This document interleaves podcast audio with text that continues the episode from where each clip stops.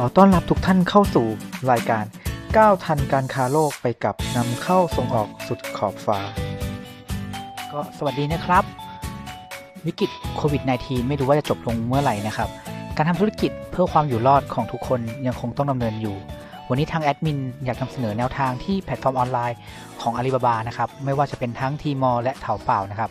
นำมาใช้เพื่อเพิ่มยอดขายให้กับสินค้านะครับ ไม่ว่าจะเป็นสินค้าแบรนด์เนมหรือสินค้าชุมชนนะครับ เริ่มจาก Tmall ก่อนนะครับ ได้มีการจัดไลฟ์สตรีมออนไลน์นะครับ งานเซี่ยงไฮ้แฟชั่นวีค2020 นะครับ โดยมีมากกว่า 150 แบรนด์นะครับ ที่เข้าร่วมด้วยนะครับ ประสบการณ์นะครับ การนำเสนอสินค้าออนไลน์ ตามคอนเซปต์นะครับ See now buy now นะครับทำให้มีผู้ดูนะครับเซี่ยงไฮ้แฟชั่นวีคนะครับ และสามารถสั่งซื้อได้ทันทีผ่านทางระบบนะครับ โดยเปิดตัวในวันแรก สามารถดึงดูดผู้ชมได้ถึง 2.5 ล้านคนนะครับ มีผู้รับชมรวม 11 ล้านวิว และสร้างรายได้มากกว่า 100 ล้านบาทนะครับ มาต่อกันด้วยนะครับ แพลตฟอร์มเถาเป่าไลฟ์นะครับ เถาเป่าก็ได้มีการทำไลฟ์สตรีมนะครับ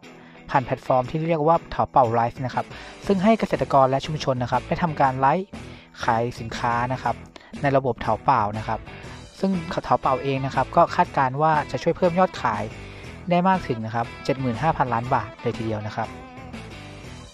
หันกลับมามองที่ไทยครับ จริงๆ คนไทยก็ได้ประยุกต์ใช้ไลฟ์สตรีมนะครับ มาใช้ในการขายของ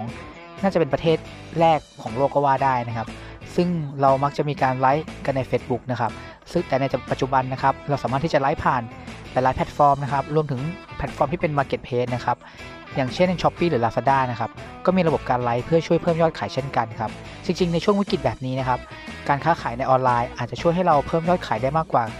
การขายออฟไลน์ที่ผ่านมาก็เป็นไปได้ครับ ขึ้นอยู่กับว่าเราสามารถสร้างคอนเทนต์ที่ดึงดูดผู้บริโภคได้ขนาดไหนครับ ไว้เจอกันใน episode ต่อไปครับ สวัสดีครับ